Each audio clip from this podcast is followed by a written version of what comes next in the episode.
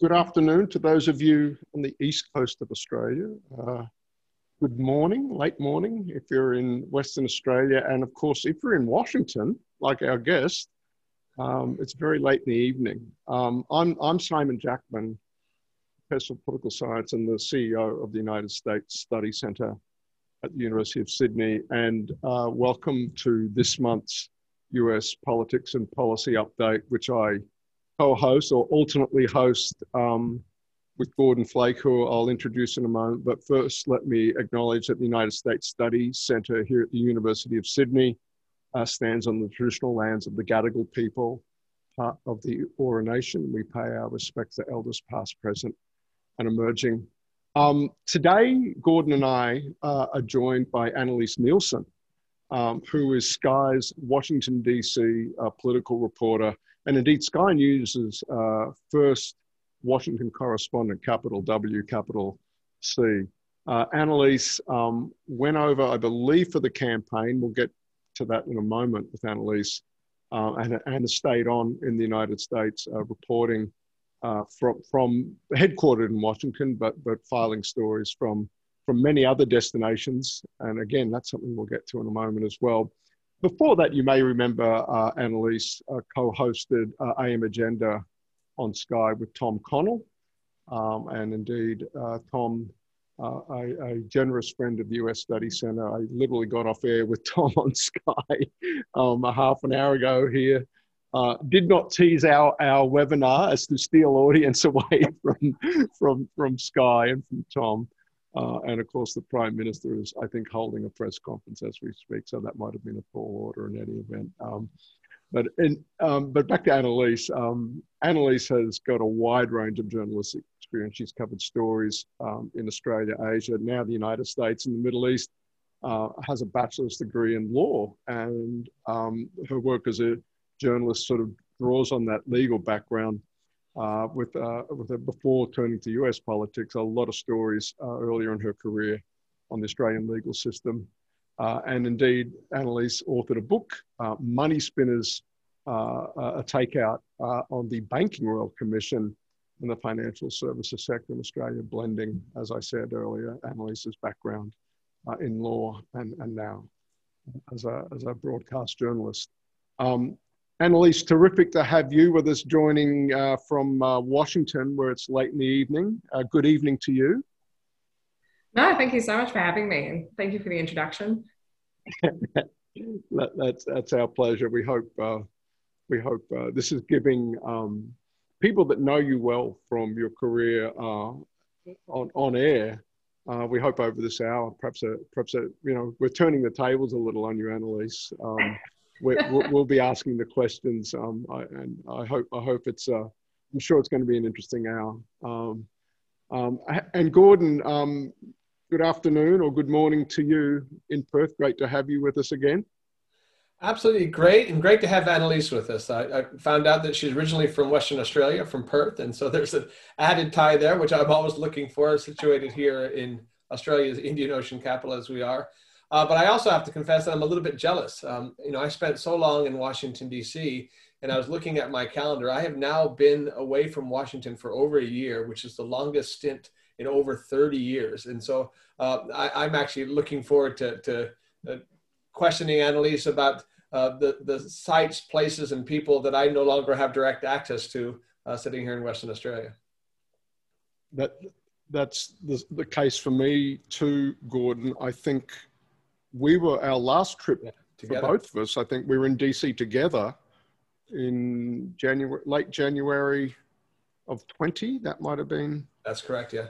Yeah, yeah, yeah. Uh, but yeah, it's and I got to say, um, these conversations like the one we're going to have with Annelise um, are so vital uh, to the work of the two centres. Um, um with with this inability, temporary as it is, we hope, um, as we expect, uh, to get to the United States, and for both Gordon and myself, dual citizens of Australia and the US, um, not being able to get to the US um, um, uh, um, makes us all that more reliant and all that more grateful for the for the time that Annelise is giving us today. Hey, um, let's get straight into it if if, if we can. Look, um, Annelise, I wonder if we might begin with your sense of look in it's funny back in australia um, that the fever pitch of interest that i think australians more broadly had in all things to do with us politics uh, particularly through 2020 leading up to the election and the aftermath of course um, with, with now with biden as president I think a little bit of a sigh of relief, if anything, um, and, and perhaps a sigh of exhaustion to some extent. Um, uh, is how I might characterize um, the general mood in Australia here, perhaps less of that hour by hour, almost minute by minute sort of attentiveness to American politics. I wonder if you could give us a read from where you sit of um, look how are things in, in washington what's the state of play how's the administration faring both from a political perspective from a policy perspective. There's a lot we could get into in the detail there, but I thought I'd leave that hanging at a fairly high level of generality and, and, and, and let you give us a, a brief readout to get us rolling. Yeah, look, um, so I came to the US in August of last year, uh, and a lot of that was Sky saying, let's get someone in here before it even gets any more pear shaped. And like uh, both of you, I'm also a dual citizen and um, single, no kids. So they were like, right, off you go. and um, it was, so that was fantastic. But one of the things that we really focused on was kind of getting that experience of what's happening in America outside of the big cities, because so much of the coverage is focused on New York, LA, and DC. And as much as we are politics obsessed at Sky, if you want to understand politics, you need to understand who politicians are talking to, and that's their electorate. Uh, so, in that time of the election campaign, those few months, we traveled to 16 different states. And we were the only network to do that. And I think it was the most valuable thing that we did because it just gave us the best sense of the, how divided America was that's not new, but it was just how engaged the Democrats were in that time that was quite evident. And just the divisions that we saw even in people's families. Um, and this is something that so many people have told me they've never seen before in America. So, I mean, I met families who they had birthday presents that they wrapped for their family friends. And in between buying that present and the family friend's birthday, they felt fallen out. And to think that it's someone you know well enough to do that. Um, I talk to people that don't speak to their own siblings, their cousins, parents anymore because of politics. So it did absolutely reach that fever pitch. And the one thing that's changed now, I mean, plenty's changed, but there's no Trump presence on Twitter. There's no constant cycle of it anymore. So that's something that's really taken the heat out of it. Um, even since the election, I've traveled quite a bit around America, around the South as well. Um, it does seem like uh, the heat's coming out of it, but it doesn't mean it's gone away. There's still a very disengaged uh, percentage of the population that was very pro Trump. They still really like Trump. They're not seeing as much of him, he's not as front of mind. But this is all going to ramp up again with the midterms and then, of course, the next election, depending on who the Republican candidate is. Uh, and then the overarching thing in all this has been the coronavirus pandemic. Uh, you've had about 80 million Americans just don't care. They just it, they don't want an impact in their day to day life. They're not worried about getting it. One of the questions I asked the most during the election campaign was, "Do you know anyone that's had COVID nineteen?" Because that was the defining factor if anyone actually cared about it. And you'd meet people that know people that died, and they'd say, "Oh well, he had a bad heart. He was old." Um, it was just so down political lines. And then you meet Democrats and they wouldn't know anyone that had had it and they'd be just terrified of it and they'd be so worried about going out. And um, that was something that really struck me. Uh, as for the Biden administration, they came in very hard. They had a lot of objectives they wanted to do right away. He came in strong, uh, taking back a lot of the executive orders that Trump had issued during his time. This is the interesting time, though, because one of the things that President Biden said that he's good at, that Trump's not good at, is being that negotiator across the aisle, but the numbers aren't in his favor in the House or the Senate. So this is the challenge, and that's all going to come down to this infrastructure bill, whether he decides to pull rank at some point or keep negotiating. So it's it's still really interesting time when it comes to your question about the engagement of people day to day. I think Australians are always going to be fascinated with what's happening in the US. Our future is just so dependent on it. It's so reliant on what America decides to do next. They're leaning on us geopolitically when it comes to the rise of China. And that's going to start really putting pressure on Australia. But the funny thing is, Americans always ask me, like, why do Australians care about what's happening in America? Do they really do they follow it? And it's like, yeah, we really follow it. yeah. Hey, Gordon, I, I, thought, would you like to follow up on on no, any of that with Annelise? Absolutely. Um, the last lengthy period of time I spent in the United States was a month long family vacation all throughout the Intermountain West in July of 2019. And what struck me was how few conversations I had about politics, how rare the word Trump came up. Uh, in other words, it was far less discussed in the middle of the United States than it was here in Western Australia. It's just a, a different level of intensity and focus. Uh, and I, I, share Simon's observation that there has been a remarkable tapering off of that level of interest just with without the daily drama driving of the news cycle that used to come during the Trump, Trump presidency. So I do have a lot more headspace. Having said that, there's an awful lot of really important trends going on that I don't think I've got my hands on. And I wanted to kind of, given your experience in those 16, 16 states and the remarkable reporting that you did down on the border, et cetera, I, I, I, was struck by a recent article, and I don't know if you were aware of it. It was written by Ben Rhodes, you know, former advisor to President Obama, and it was in the Atlantic and he called he says and then she asked me about benghazi right? And, and, he was just basically talking about how he went to harper's ferry. If you haven't been it's right outside of dc beautiful charming little venue. And he just wanted to write a book. And there was this charming nice middle-aged woman there running the bed and breakfast. And everything was fine uh, until you know they started talking about politics. And and she you know, ventured that she was a former obama supporter who supported trump. Uh, and then the more the conversation went on over the course of the days, the more they realized that it wasn't just policy differences. It wasn't just politics. It was just fundamentally a different set of facts, not over one event, but over a whole series of events. Uh, and he portrayed this as an America that is deeply divided, not over policy, but basic understanding of what happened, where reality is. I'm curious as to uh, whether you think that's reflected in Washington, which I always thought is kind of a community unto itself where yeah. even the even the partisans were in the know. They they knew that it was a game, and when there's a difference between that and there's a really a bifurcated reality in the other places that you've been.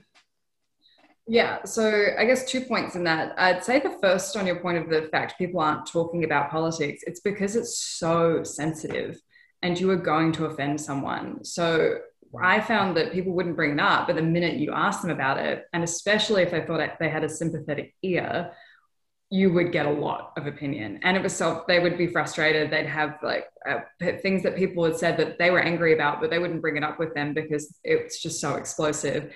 And a lot of this then spills out onto social media because hey your colleague says something that really pisses you off because they're pro-trump and you're a democrat and they say how can you vote for that guy? They're not going to have the argument at work because they might lose their job. They're going to get home on facebook and and I met a number of Trump supporters that said like they were putting pro Trump stuff up and their colleagues would complain and they'd have to take it down. And then their Democrat colleagues would get to put stuff up and they wouldn't have to take it down. And so there's that kind of whole element festering online. Um, as for the alternate set of facts, uh, that is very true for segments of the population that they seek out. It's that cognitive bias. You seek out what you already agree with. And so I think it's not necessarily just that they're being told something, it's that they know what they're looking for and that reaffirms their own opinion. So there is certainly more opinion based news in America. There's, uh, if that's what you want, there's more options than you would get in Australia. There's certainly more extremes of those opinions as well, which you'd expect when you've got a population of 300 million people. But really, I think that's uh, it's the symptom, not the problem. Fair enough. Hey, just um, let's deal with a little bit of policy nerdery. You mentioned um, the infrastructure bill and, and, you know, the sort of arc of how the Biden presidency is going. It's not clear when a honeymoon ends, but I think it's over by now, the political honeymoon. um, um, um, um, he's got, it seems to me from this distance, really a, a, fair stock of political capital uh, of having preside, uh, presided over a pretty effective vaccine rollout. Now, I'm, I'm open to being challenged on that, whether that's your view of it on the ground or whether it's one of those things subject to alternate facts. Um, but now, now it's hard, right? And now it's hard. Now it's the summer. Now it's um, trying, we've got the uh, sort of the emergency spending on COVID done and now we're getting, you know, infrastructure. So many presidents come to office wanting to sort of do a big infrastructure spend. This is infrastructure on steroids, as I understand the legislation, number one. And, and as you just sort of referenced earlier, the numbers in both House and Senate, well, the Senate couldn't be tighter. Uh, yeah. uh, and, and the House is, is very, very delicate as well. I'm, I'm just wondering your sense of, are we coming up is this sort of we're going to see a, a, great deal of political competence and they're going to get this through? Or is it just going to get you know could things be starting to seize up already politically for biden? And if so you know what's your sense of what that does to him as a president and perhaps the democrats in congress over the next 12 18 months or even in biden's case the rest of his term? Yeah, look, it's um, the infrastructure bill is an interesting one because on the face of it, it doesn't sound that enthralling, but yeah. it's so critical to Biden's legacy. And there's a lot in there that, uh, and this is a very political fight between the two parties defining what's infrastructure and what not, what's not. By the traditional definition, there's a lot of stuff in there that's simply not infrastructure. And whether that's the perception from uh, the Democrats is this is to enact broad structural change across America. So that's not always going to look like a railway or a bridge from the Republican side, they say this is Biden's broader socialist agenda and he's cramming it all into this one bill to make it sound a lot more innocuous than it is. And like most things, the truth lies somewhere in the middle. And there's also an aspect where they're going to overshoot because it's such a huge pro- program. So then they negotiate some stuff out and then get more to what they actually realistically thought they were going to get in in the first place. But uh, I mean, one of the big parts of the infrastructure bill has been uh, broadband infrastructure, and that's a huge thing when it comes to access to education, especially we've seen in the last year. I mean, I visited schools during the pandemic that had to fund broadband vans to go park in poor suburbs where their students were so they could do at home learning. And this was on top of them already having to source laptops because a lot of these kids don't have homes with computers, which from a place of certain privilege, it would be hard to comprehend. But some of these schools, that's their entire community. So this is where it, it, does come down to a real debate about access to education, equality, things like that. There's also um, an element in the infrastructure bill that's been quite controversial, which is around uh, some more social engineering around uh, equality for Black Americans, um, so jobs programs, things like that. And it's to try and kind of put it in a way that's not contentious, but in labeling it as infrastructure, has become just as contentious as you'd expect. So uh, that's why this is become such an issue. I think the infrastructure bill is something that has been a keystone of the Biden plan. So it's going to pass in some form. He's going to have to get some kind of infrastructure bill passed. Um, this is what he's been negotiating with the Senate. And interestingly, he's actually singled out a few Democrat senators as being uh, problematic as well, but potentially supporting the Republicans. So it's not always black and white. When it comes to division, I mean, for a long time, the, and I, I think this is still the case, that some of the Democrats were saying they wouldn't talk to Republicans who they thought had supported the January 6th insurrection and just complete blackout of talking to them. How do you get anything done? So I think that's going to ebb away at some point. But I mean, what's politics without a bit of conflict? Well, if I can chime in here, it seems that there's three major movements on the Hill, and they're all intertwined together. Uh, the hmm. first one we've already seen votes on, and this was the proposal to establish a special commission to investigate the events of January 6th.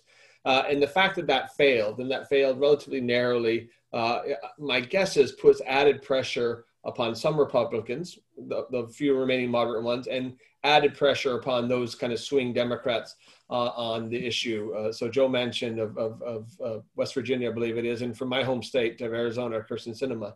Um, but then there's the third bill, uh, or, or, that, that it seems to be almost even more existential than infrastructure. And I, agree, I agree with you, Annelise, very much that infrastructure is very much a key part of Biden's legacy. We've gone already from you know 2.3 trillion dollars to now they're talking about a package that is around a billion dollars, and that's probably what likely get through in one form or another. But that third package of le- legislation is really centered around voting rights, uh, and that is what what again I'm I'm curious as to your view about how existential that is because there is on on the left of American politics this narrative that with a wave of, of efforts on the state level across the United States to suppress voter turnout, to make it more difficult to vote, uh, you know, vo- the voter integrity laws. Uh, the only way to combat that is to do so nationally, and that is with that first bill that comes up almost every Congress, HR one, which is a mm-hmm. whole raft of, uh, of, of, of, legislative fixes to kind of strengthen American democracy. And, and, I've, I've gone from some people saying, well, Trump is, you know, we, we, we stood up to the challenge of American democracy. You know, the, the coup on, on January 6th failed uh, and, and the dangerous pass. And others to say, no, that was just the first of many innings and the real danger is coming down the pike. And unless we get HR 1, then we're going to have real problems in 22, 2024, which are far bigger and far more important than infrastructure. So I guess I'm asking a really complex question, but are those three tied together? They seem to be in, in terms of the politics of Washington and the relationships in Washington, part of that the same thread that's being pulled through them about the future of the Biden presidency.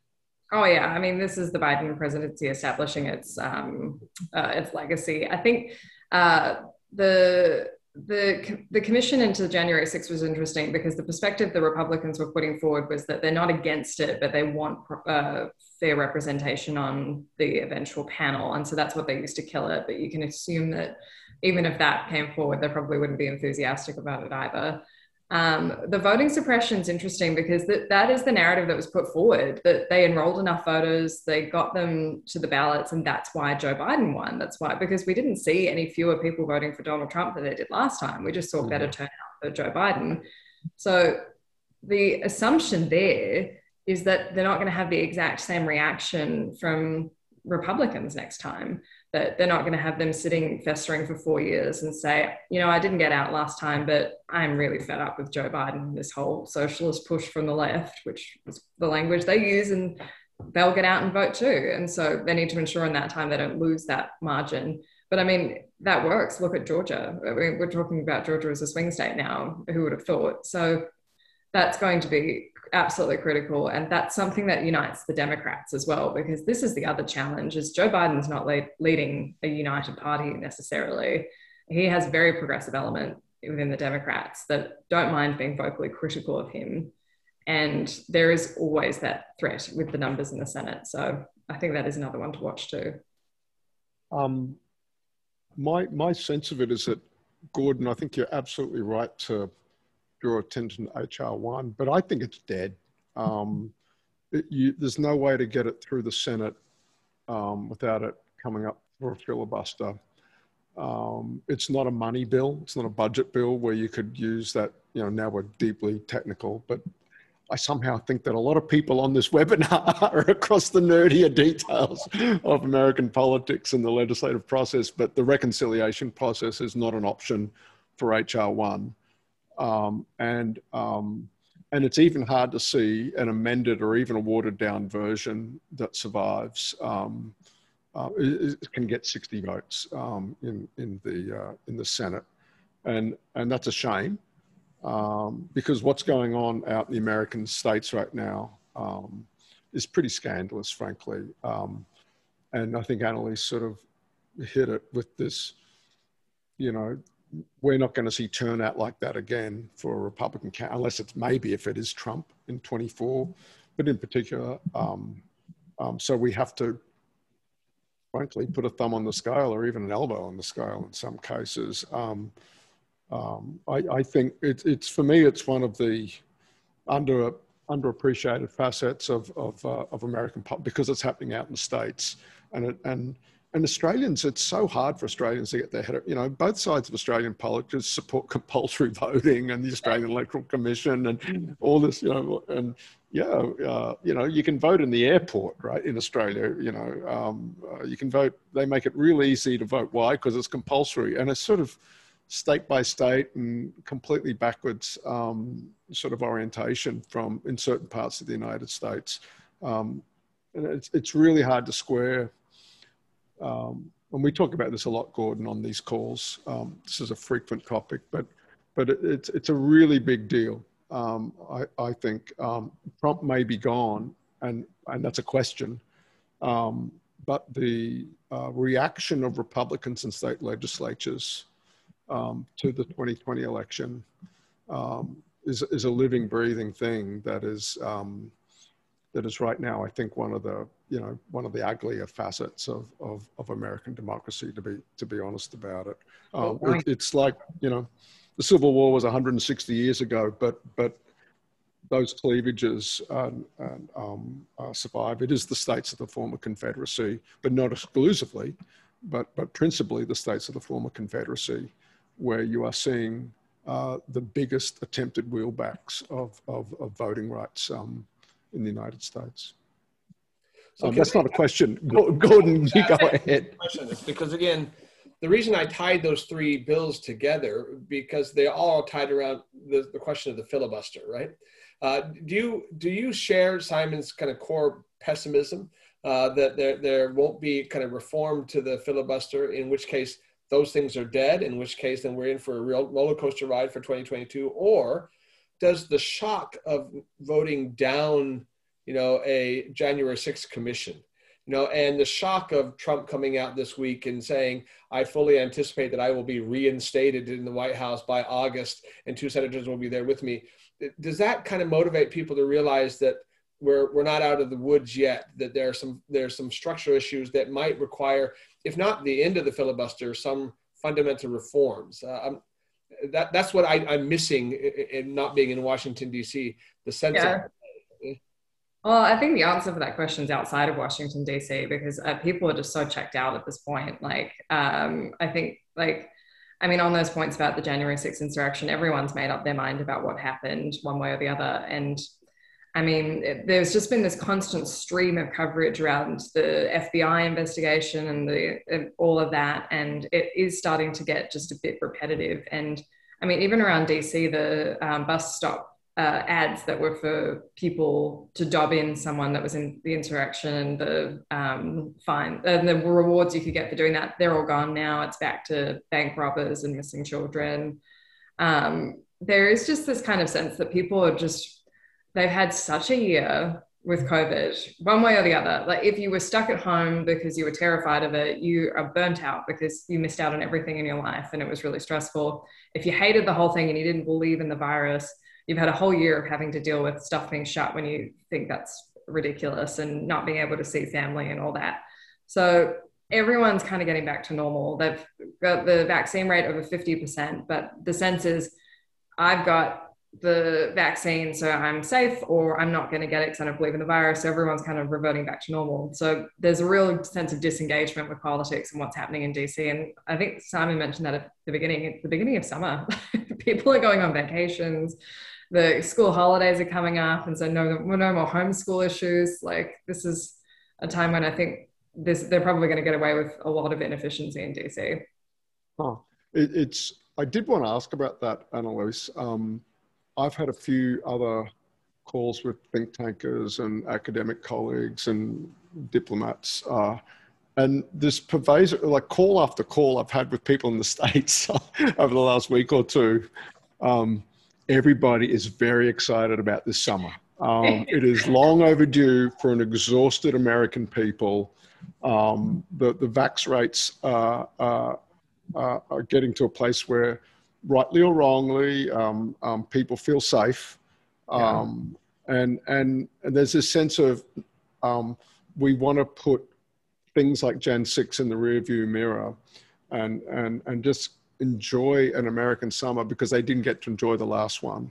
Yeah. Um, um, could you, to the point I've heard, you know, it's got a political implication. People think it's going to be really hard to get things through Congress this summer. Um, um, Pelosi driving the infrastructure bill um, is, is, sort of is hard. We're he- I'm hearing it in all sorts of different ways from when people expect to be able to turn around book projects or writing projects I'm loading them up with and things like that. I'm just wondering, could you give us a sense of how it feels at the moment with that? Is, is it sort of, you know, the sun's coming up and, and people are really up for a, for a summer break um, and, and sort of the degree of sort of comfort or security around around COVID related things? Yeah, I mean, there's still a portion of this uh, population that's quite anxious, uh, especially the ones that have been staying home. They're all going back to work now. All the offices are saying, like, okay, it's time to come back in. And it's funny, even like in my office building uh, where I work out of in DC, it's like people have been reunited after only seeing each other virtually for a year and a half. And it's like hugs, tears, running up to each other. Um, like, and I, I'm not facetious when I say it feels like the end of a war. It's like, there is just that sense like it's over. And that's something Fauci's had to come out and actually say. He keeps saying, like, please, this is not over, but we actually have to keep up with the vaccines and everything. Uh, and they're especially worried about some of those uh, states in the middle and the south that aren't uh, getting up to their vaccine targets. I mean, you've had some states like Minnesota get to ridiculous levels. Um, mainly because they held the state fair as ransom. I think they were like over 80% because they said to everyone, if you want a state fair this year, you got to get vaccinated. And, and, whatever it, it, takes, whatever yeah, exactly. it takes. got to get that hot dog on a stick. Uh, but the the the sense is that people are just done. They're just it, they're just so over it. And I mean, we're looking at the vaccines are kind of so poorly taken up now. They're sending them overseas because they can. I'm not saying it's right or wrong. I know this is a very contentious topic in Australia sure. right now, especially. Sure, but right yeah, get back if anyone's on the call and wondering. I highly recommend it. In our conversations, we try not to play on stereotypes, but sometimes it's difficult not to when you have certain states offering free lottery tickets for vaccinations. You know, West Virginia governor is now offering guns for vaccination, and the yeah. other state fairs and corn dogs on a stick. You know, so there's there's certain things that probably are true. Let me let me actually read a tweet uh, just to show you how different. It's very rare that we get tweets from the president of the United States these days. But yesterday on the POTUS account, he said, because of our vaccination program and our economic response, America is heading to a summer dramatically different from last year's, a summer of freedom, a summer of joy, a summer of get-togethers and celebrations. Almost sounds like, a, you know, the, the, beginning to a song that'll kick off the American summer, but it underlines exactly what the both of you were saying uh, in terms of that process. Simon, can I venture a little bit about the overall performance of the, of the the? Um, oh, how about it, Gordon? How about it? Administration, because look, on the one hand, we've got these big bills and they're struggling. Um, the, the, American body politic, and I want your opinion on this too, as, as a real expert in polling, has been remarkably stable. I mean, uh, it, it, one of the defining characteristics of the Trump era was how stable relatively his disapproval and approval ratings yeah. were. And it appears that it's going to be the same thing for the Biden presidency. In the first four years, it's pretty stable in terms of uh, net approval rating, 10 points higher than where Biden's was, but pretty, pretty stable in that process. From my own view, obviously the initial stimulus package was big. Something on infrastructure is going to be big. Uh, I, am as you heard from my previous question, at least, I'm wrestling with the question of whether or not I should be hair on fire worried about the, the fate of democracy and whether or not we're still in this extra or whether or not that's hyperbole. I, I, I don't, I, I can't quite oh. grab it yet. But one of the things that's impressed me is how responsive the Biden administration has been to areas where they've made some quick mistakes. Their ability to recalibrate rather than to double down. So, uh, looking at it from from from Australia, India was a major issue for about four or five days there. While India was going through the worst of the outbreak of, the, of, of COVID there, uh, the U.S. was silent. The U.S. had some strictures. There was no aid coming forward. The U.S. wasn't saying anything. Uh, and then very quickly, the system kind of rectified itself and they got back on track. And my guess is those early days won't be won't, be thought of too much. Similarly, this last week, there was a lot of criticism of the Biden administration for not having a strategy to get excess vaccines overseas. And so just yesterday, we get this announcement that by the end of this month, they'll have 80 million doses shipped out. You know, uh, uh so they seem to be a little bit responsive. Obviously, the one area where they probably haven't made any movement is on trade, and that's obviously of great interest to Australia. But they've largely just pocketed all the protectionist actions uh, and policies of, of the of the, the Trump administration and don't seem yet willing to kind of spend any political capital moving on that front. But in general, they seem to have been pretty responsive. I'd, I'd really welcome kind of Annelise's big picture take of performance thus far. Uh, we're well past 100 days or a month past the 100 day mark is how well they've done as an administration.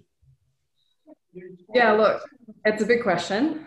um, you can't underestimate the enormity of the task of dealing with the COVID 19 pandemic when they came into office. And it was just uh, a complete reset. There was that kind of sense that there wasn't any proper handover when you had the Trump administration kind of for so long saying that they really they weren't even conceding. Um, so I think that's something that you can give them credit for, especially some of those uh, actions that they came through with uh, in the early days of the pandemic, setting up the reporting uh, systems back to the federal government, setting up the vaccine sites. A lot of that really did help. Um, in saying that, I think a lot of it's just the kind of heat being taken out of the equation. So, uh, I mean, for instance, with look at their handling of Israel, they were really caught um, on the back foot with that.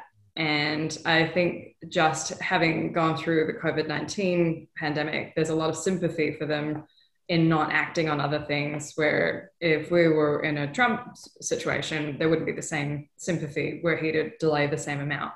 So, uh, without apologizing for anyone in that, I think there is a certain level of perception in um, what happens. But uh, they have got really the heat out of things. I think. Uh, the infrastructure bill, uh, I, it's just going to take a long time to roll out everything that's in it. So I think there's not going to be any quick wins in that. Uh, they've racked up trillions of dollars in debt in, with all the stimulus. I mean, that's not no small thing to look at. And one of the things that's going to be putting pressure on them right now is inflation, uh, mm-hmm. because if cost of living starts going up, that's going to affect people it's kind of chaotic here sometimes with i mean the oil hacking. That like i had days right. driving dc trying to find a petrol pump. And like it's just so quick how it's, it's just amazing how quick things can go third world here. Um, I mean, even during the uh, the before the insurrection after that all the windows boarded up. It was just like you felt like you were in a bit of a war zone. So um, it, sorry, I say all this because it's just hard to gauge performance in just such weird times. there are just so many really strange factors. And I'm just thinking about how we would have gauged Donald Trump and what's happening in the same amount of time. But yeah, sorry, that's a tough one. Yeah. Um, let me, on, on quick pivots by the Biden administration or learning from their mistakes, um, this all encompassing focus on COVID um, in the first certainly 100, 100 days. And, and this dovetails with your reporting, uh, Annelise, uh, from, from the border. And that is what was happening on the border. I, I think of as a telling case of where they're probably a little over their skis um, and, and quickly recalibrated. And I'd be really interested in your assessment of this because I think you're kind of uniquely qualified to to speak to this. And what I'm referring to, if anybody on the call um, isn't familiar, Annelise, uh, over the last three weeks or so, um, did some remarkable um, first-hand reporting uh, from the border, indeed crossing over into Mexico with a with a camera uh, operator and a producer, and and uh, like yes, the Washington D.C. based correspondent all of a sudden, and and those of us that know, um, depending on where you cross the river, um, you are walking into the third world sometimes um, uh, when you cross over into some of those border towns on the Mexican side. Um, but sitting uh, with uh, uh, uh families, uh, women and children in the in the main, looking to get across into the United States. Um, but I so that's the catalyst there. And, and indeed was just fortuitous as we were approaching Annelise to be our guest today, that reporting was, was airing here in Australia at the, almost at the same time and just gobsmacking um, and good on you. Not, not a lot of Washington based crews would, would, would, as you said, the mandate was to get out in the field and goodness me, didn't you on that occasion? Uh, well done. But, but that gives us the opportunity, I think, to come back to the broader issue. Um, I don't know about you, Gordon, but, but I, I think – even, you know, we've seen in Australian politics too, a change of government often sends a signal to would be immigrants that there's a different regime. There's going to be a slightly more permissive set of rules when it comes to attempting uh, an unauthorized border crossing or, or whatnot. Um, compared to Trump, uh, Biden was always going to be the case there. But I think very quickly they had to recalibrate and deal with this kind of humanitarian crisis that is still ongoing in some cases. But, but Annelise, the, the pace at which they're able to, okay, you've crossed illegally, but we can get you back across the, the river and unaccompanied minors are being aren't being separated from parents for at least as long or nowhere near as long as it might have been initially. Could you give us sort of your sense of, of, of that arc there from, you know, those first opening weeks of the Biden presidency where they sort of had this, um, I think, a, a big problem, both politically and humanitarian, and your sense of where they've landed now? It's still a big problem. Um, so there was this sense, especially when we were speaking to people working for not-for-profits and those on the ground working with migrants there, that there was a bottleneck. So these people had been attempting to come to the US for quite some time, and then the Trump administration, very hard line, dropping them back over the border. So it was just building up there, and so the pressure was waiting for a Biden administration to come in, just that hint of like more sensitive approach, and they were ready to go. Uh, in saying that, it's hard to explain the enormity of the problem. Uh, even when we were planning on going down there, and so I was spending a lot of time on the phone talking to people, uh, and I was saying, we need to find, like, we need to film people making an attempt. Uh, how do we do this? And I was getting laughed at because they were like, you come here, it's not hard.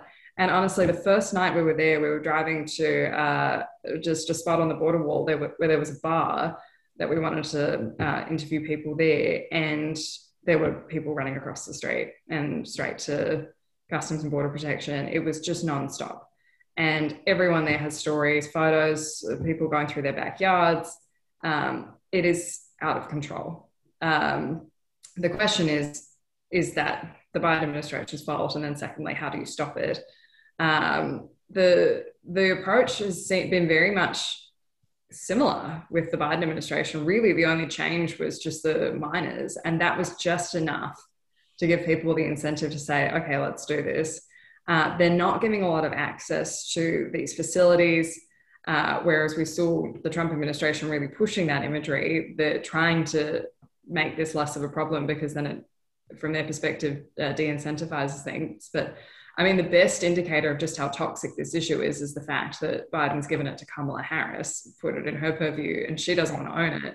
She's the one, her office is briefing out, oh, no, no, no, we're not in charge of the border. We're in charge of the systemic issues below the border. Yeah. And, uh, and no one will go down there. And that was the one thing we heard from everyone. They just want their leaders down there seeing it firsthand because it is just uh, like we just, we'd never see anything like that in our lives. Uh, but if yeah, you're asking if I have sympathy for them, absolutely. The stories were just so mm-hmm. heartbreaking, and yeah. yeah. I mean, when you there were some serious victims of domestic violence, and it's uh, yeah. you'd have to be heartless to not think that you'd want to help them, but it just uh, there's no easy solution. Do you open the border and let them all flood in? No. So that's um that's going to be a long term one, but that is going to die off, I think, too over the summer with the increasing temperature because these people smugglers, they're a business, and so they're not going to keep funneling people through the desert and having them die off at too high a rate. It's just not a good business model. Mm, goodness. Yeah.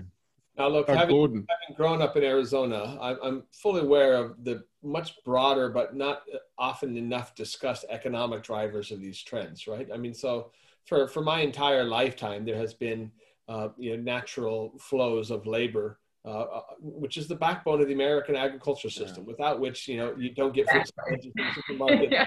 Uh, yeah. So uh, compared to that, you know, the gas crisis from a hacker seems to be a relatively small kind of issue. But having said that, it's become complicated, obviously, by people smuggling, by the drug trade, by you know uh, instability all throughout the region. So I think you're right. Uh, Vice President Harris is very much trying to focus on some of the underlying issues in other countries that kind of go through Mexico rather than Mexico itself and, and trying to own that. Uh, but in the end, you know, the, the biggest factor in the slowdown uh, of the number of migrants coming to the U.S. over the last two years was not, you know, the the the efforts of the Trump administration to make it unattractive, but be, the declining economy of the United States at the time, right? You know, and, and so once you have an economic rebound, inevitably you're going to have a, greater demand, and that's going to push it forward. Uh, and there's going to be a lot of stories on the margins, but those are the big picture issues that haven't changed for 50 years, right? The U.S. economy booms, more people come in because more labor is needed. U.S. economy goes down, there's less demand, they come in less, and that's the main part of that story, uh, which we're not addressing seriously because it's become so politicized. But Annelise, you've pointed out something very important. Uh, we've, we've spent now 45 minutes talking about yeah. the Biden administration. Uh, we haven't spent a lot of time talking about Kamala Harris.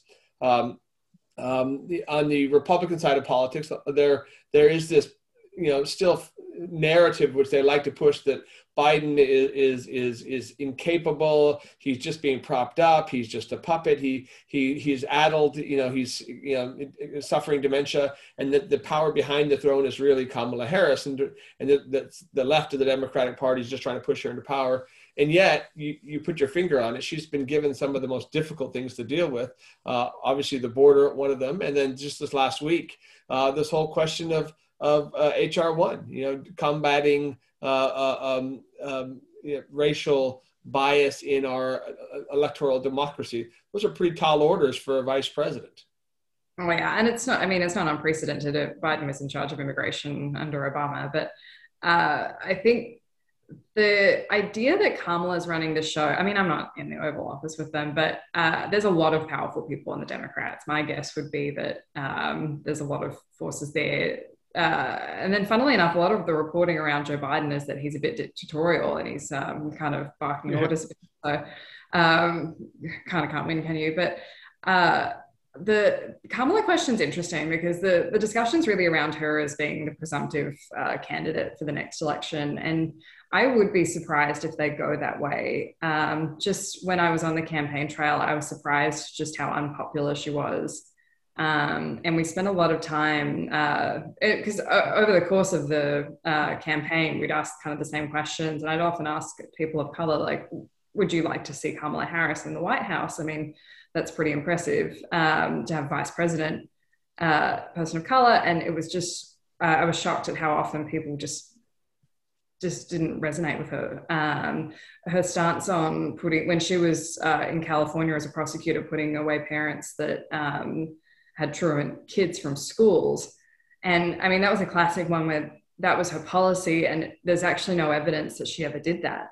Uh, but she voiced support for it, and it was just toxic in African American communities where they do have trouble with things like that. And uh, it's often because of socioeconomic reasons, and it's because of um, like a, lot of other factors than just finding a parent and putting them in jail and the incarceration rates of Black Americans is disproportionately higher than uh, the, basically the Caucasian population and most other segments too. So I, I think that would be an uphill battle, but uh, certainly not insurmountable. And then, of course, it just depends who the Republicans put up. But yeah, she's been given some tough things. Um, that probably just gives her her foes in the uh, primaries more fodder if um, that's what it comes to. But yeah, who knows? Um, Annelise, if I could just go back to the to the border, we've got a question from Louise Collins. Um, can, you verify one way or the other? Is the is the situation with respect to kids down there better now than it was uh, in the past? Are, are the, is the Biden administration being able to, you know, if not stem the tide, but at least manage the tide, particularly of the unaccompanied kids, getting them you know, they're not going to spend significant time away in, in an institutionalized incarcerated setting away from family. Um, mm. Is that the, is that the case, or what's your assessment of, of how this administration is now tracking on that particular facet of, of the crisis on the border? Uh, well, I guess it depends which element uh, of the whole process you mean, because there are still kids being found roaming on their own, crying in the desert. That's uh, each one's a tragedy. Uh, the administration does have a task force to reunite those minors that were separated from their parents. Um, there's still uh, a lot of reporting that the the my, the young people that are being held are being held beyond the 72 hours that they're supposed to. They're not being put into the school facilities. Uh, that does seem to have died off a bit. Uh, so that they certainly have improved on that. Uh, so that's one aspect, but uh, it's also not stopped. And that's hard to say it's a win either. Yeah, yeah. Um, I'm just mindful of our time. We've got 11 minutes to go. Um, um, Trevor Rowe asks, I, I do want to pivot to a little bit on foreign policy uh, if, we, if we can. Uh, get through a few topics uh, relatively quickly. Uh, Trevor Rowe, I think, asked a, a, question that's really top of mind for us back here at the US Study Center, uh, and that is sort of the where the strategic focus is in for this administration at the moment. Um, in particular, I'll just read Trevor's question. Has, have recent events in the Middle East resulted in a loss of focus on the Indo-Pacific? Um, um, that's question one. Question two, um, is Biden endeavoring to split Russia from China? If so, will this be successful? Um, I'd, I'd, love your take on item one, given that you're reporting on today uh, the fact that uh, a senior Israeli cabinet minister was received by Blinken at the State Department today um, uh, sort of on cue, it seems, the Middle East, despite uh, the administration wanting to talk a stronger game on Indo Pacific, finds itself uh, attenting, as all American administrations of late have to, uh, to the Middle East. Your, your assessment, um, Annelise? Yeah, I mean, one of the best in- indicators of that is the USS Reagan being redeployed to the, the aircraft carrier to the Middle East and leaving the, uh, the Indo Pacific and Southeast Asia kind of unprotected. Um, this, I don't think the focus on that is going away anywhere, but I mean, a few weeks distracted by what's happening in the Middle East. I think there there is that advantage for them now with what's happened in Israel that they are going to see an opening where they can they can renegotiate the Iran nuclear accord. Hmm. So I, that's where we're going to see a diversion in interest. But China's still no less of a threat. Uh, we have the Putin summit coming up. Um, I think it's uh, within the next few weeks, um, maybe a week after next. Um, uh, so that's obviously going to bring a pretty strong focus there. But I mean, the Alaska summit's a pretty early indicator that China is a very big focus. And um, I think if we're looking at their foreign policy focus and um, uh, Southeast Asia, China, don't look at what the State Department's doing, look at what the Defense Department's doing. Yeah. They're doing a lot. they're, they're, yeah. Um, Gordon, I imagine um, as the leader of the Perth US Asia Centre, you might have a, a view or a follow up on, on that. Well, you won't be surprised to know that the, the community that I run in is very much concerned about the same things that Annelise just mentioned. I mean, the decision to temporarily redeploy the USS Reagan uh, aircraft carrier to help support the, the drawdown in Afghanistan is understandable. Uh, hopefully, it is short term but the in terms of symbolism and messaging it, it doesn't send you know, the the symbolism to this region to the indo-pacific about an increasing priority.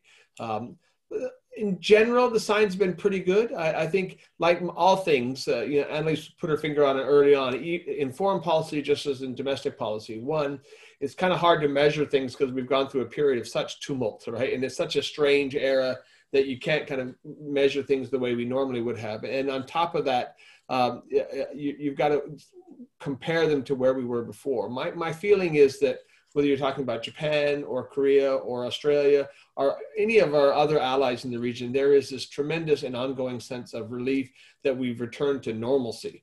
Uh, and a return to normalcy means a return to anxiety about American commitment. Right? uh, and, and so what we're seeing right now with a lot of the, the, the chatter about this temporary deployment is a, a, normal level of anxiety about American commitment in this region. Yeah. Uh, I would note that the Deputy Secretary of State, Wendy Sherman, is this week in Cambodia, in Thailand, and now in Burma. Uh, uh, that's a good sign. Uh, but obviously, I think the region would have much preferred to have the Secretary of State, and they'd be very much looking forward to having the President come. I would give just a little bit of a, a preview. Uh, you know, our own Prime Minister is going next week to the G7, uh, which is, is very important for Australia. Uh, and I think it's anticipated that he'll meet with uh, President Biden then. We're, we at the Perth US Asia Center are, are honored that uh, next week we're going to be hosting the Prime Minister for uh, some remarks on his way to, to London uh, as he stops by uh, Perth on his way out. Um, and we'll get a good sense for how Australia views U.S. commitment to the region uh, from that speech then. Thanks. Yeah, nice, nice, nice score, Gordon, uh, for the PM um, on his way outbound. Um, we look, and we look forward to that. And are you live streaming that one? Yeah, that'll be live streamed. So just and all the links here we've got. And of course, it'll be on live on and Annelise live on Sky. Yes. yeah. um, um, uh, five minutes uh, to go. Um, I want to get to two topics. Oh, if I can, I'd love to do three, but I don't think we're going to have time. Real quickly, let's see, we'd go rapid fire. Um, Sarah, and I wonder if that's Sarah James, but um, from Melbourne. But anyway, Sarah asks, when will Australia let vaccinated Americans into Australia? There are parents waiting to visit their children and grandchildren in Australia with no entry means or date in sight. Uh, Annelise, are you hearing any rumblings, you know, perhaps from our embassy over there or, or all you know, Australia. Your, yeah, I know. It's all on the Australian end, that one, on the, on, on the, there's yeah. no in America. They've never properly enforced any kind of arrival restrictions. When you get here, no one cares. No one takes your temperature. It's straight out the door. And that's when I came in August and things were bad and it hasn't gotten any different now. Like, oh, t- trust me, I'm first one who's interested in that. I haven't seen my family since, um, oh God, March of 2020. Love to get back to Perth if I could, but yeah, uh, there's no American restriction on that. That's well, all down to Australia and hotel numbers we, we can turn that question in its head. When will they elect dual citizen American? I know, I know. Go back to the US. I know. I, I have a US passport, but I, I yeah, no, but because I've got an Australian. Yeah. Certificate. I don't think Australia is going to accept American vaccinations because you just get this little dinky card that they've written on in black pen, and I just think like it's not like the Australian system where you're kind of logged in with your Medicare number and everything. So I yeah, I'd kind of expect to have to get vaccinated again. So you would have got vaccinated over there, Annelise, right? Yes, I got Johnson. Was that hard? Just qu- quickly, was that hard or easy to do? It was hard when I wanted to do it. Um, so I went when I was covering the Derek Chauvin trial in Minnesota. They'd opened oh. it up to everyone, and Minnesota didn't have restrictions on people out of state. So my sister, my sister lives in Minneapolis, and we did a two and a half hour drive north to a town called Breezy Point because they had some spare vaccines and I got one there. Great story. Well yeah. done. Hey, um, um, uh, three minutes to go. Um, Annalise, um, as you will no doubt be aware, um, the, the, the prospect of a Biden led America hmm. uh, now on Australia's left flank, if you will, with respect to climate change aspirations, sort of an, a fascinating topic for, for Australians to observe what an election result can do, produce a change in at least aspiration and ambition um, out of the United States. Um, your sense of of where that agenda is tracking in the U.S. Congress, um, and and any sense of is is is is that is there potential there for that to become a you know a rare element of friction and otherwise very harmonious, um, very close government to government relationship? I think it's one of those things that's really overstated. Like it's a massive priority of the Biden administration. Absolutely. They want it put in everything, every speech, they'll work it in somehow.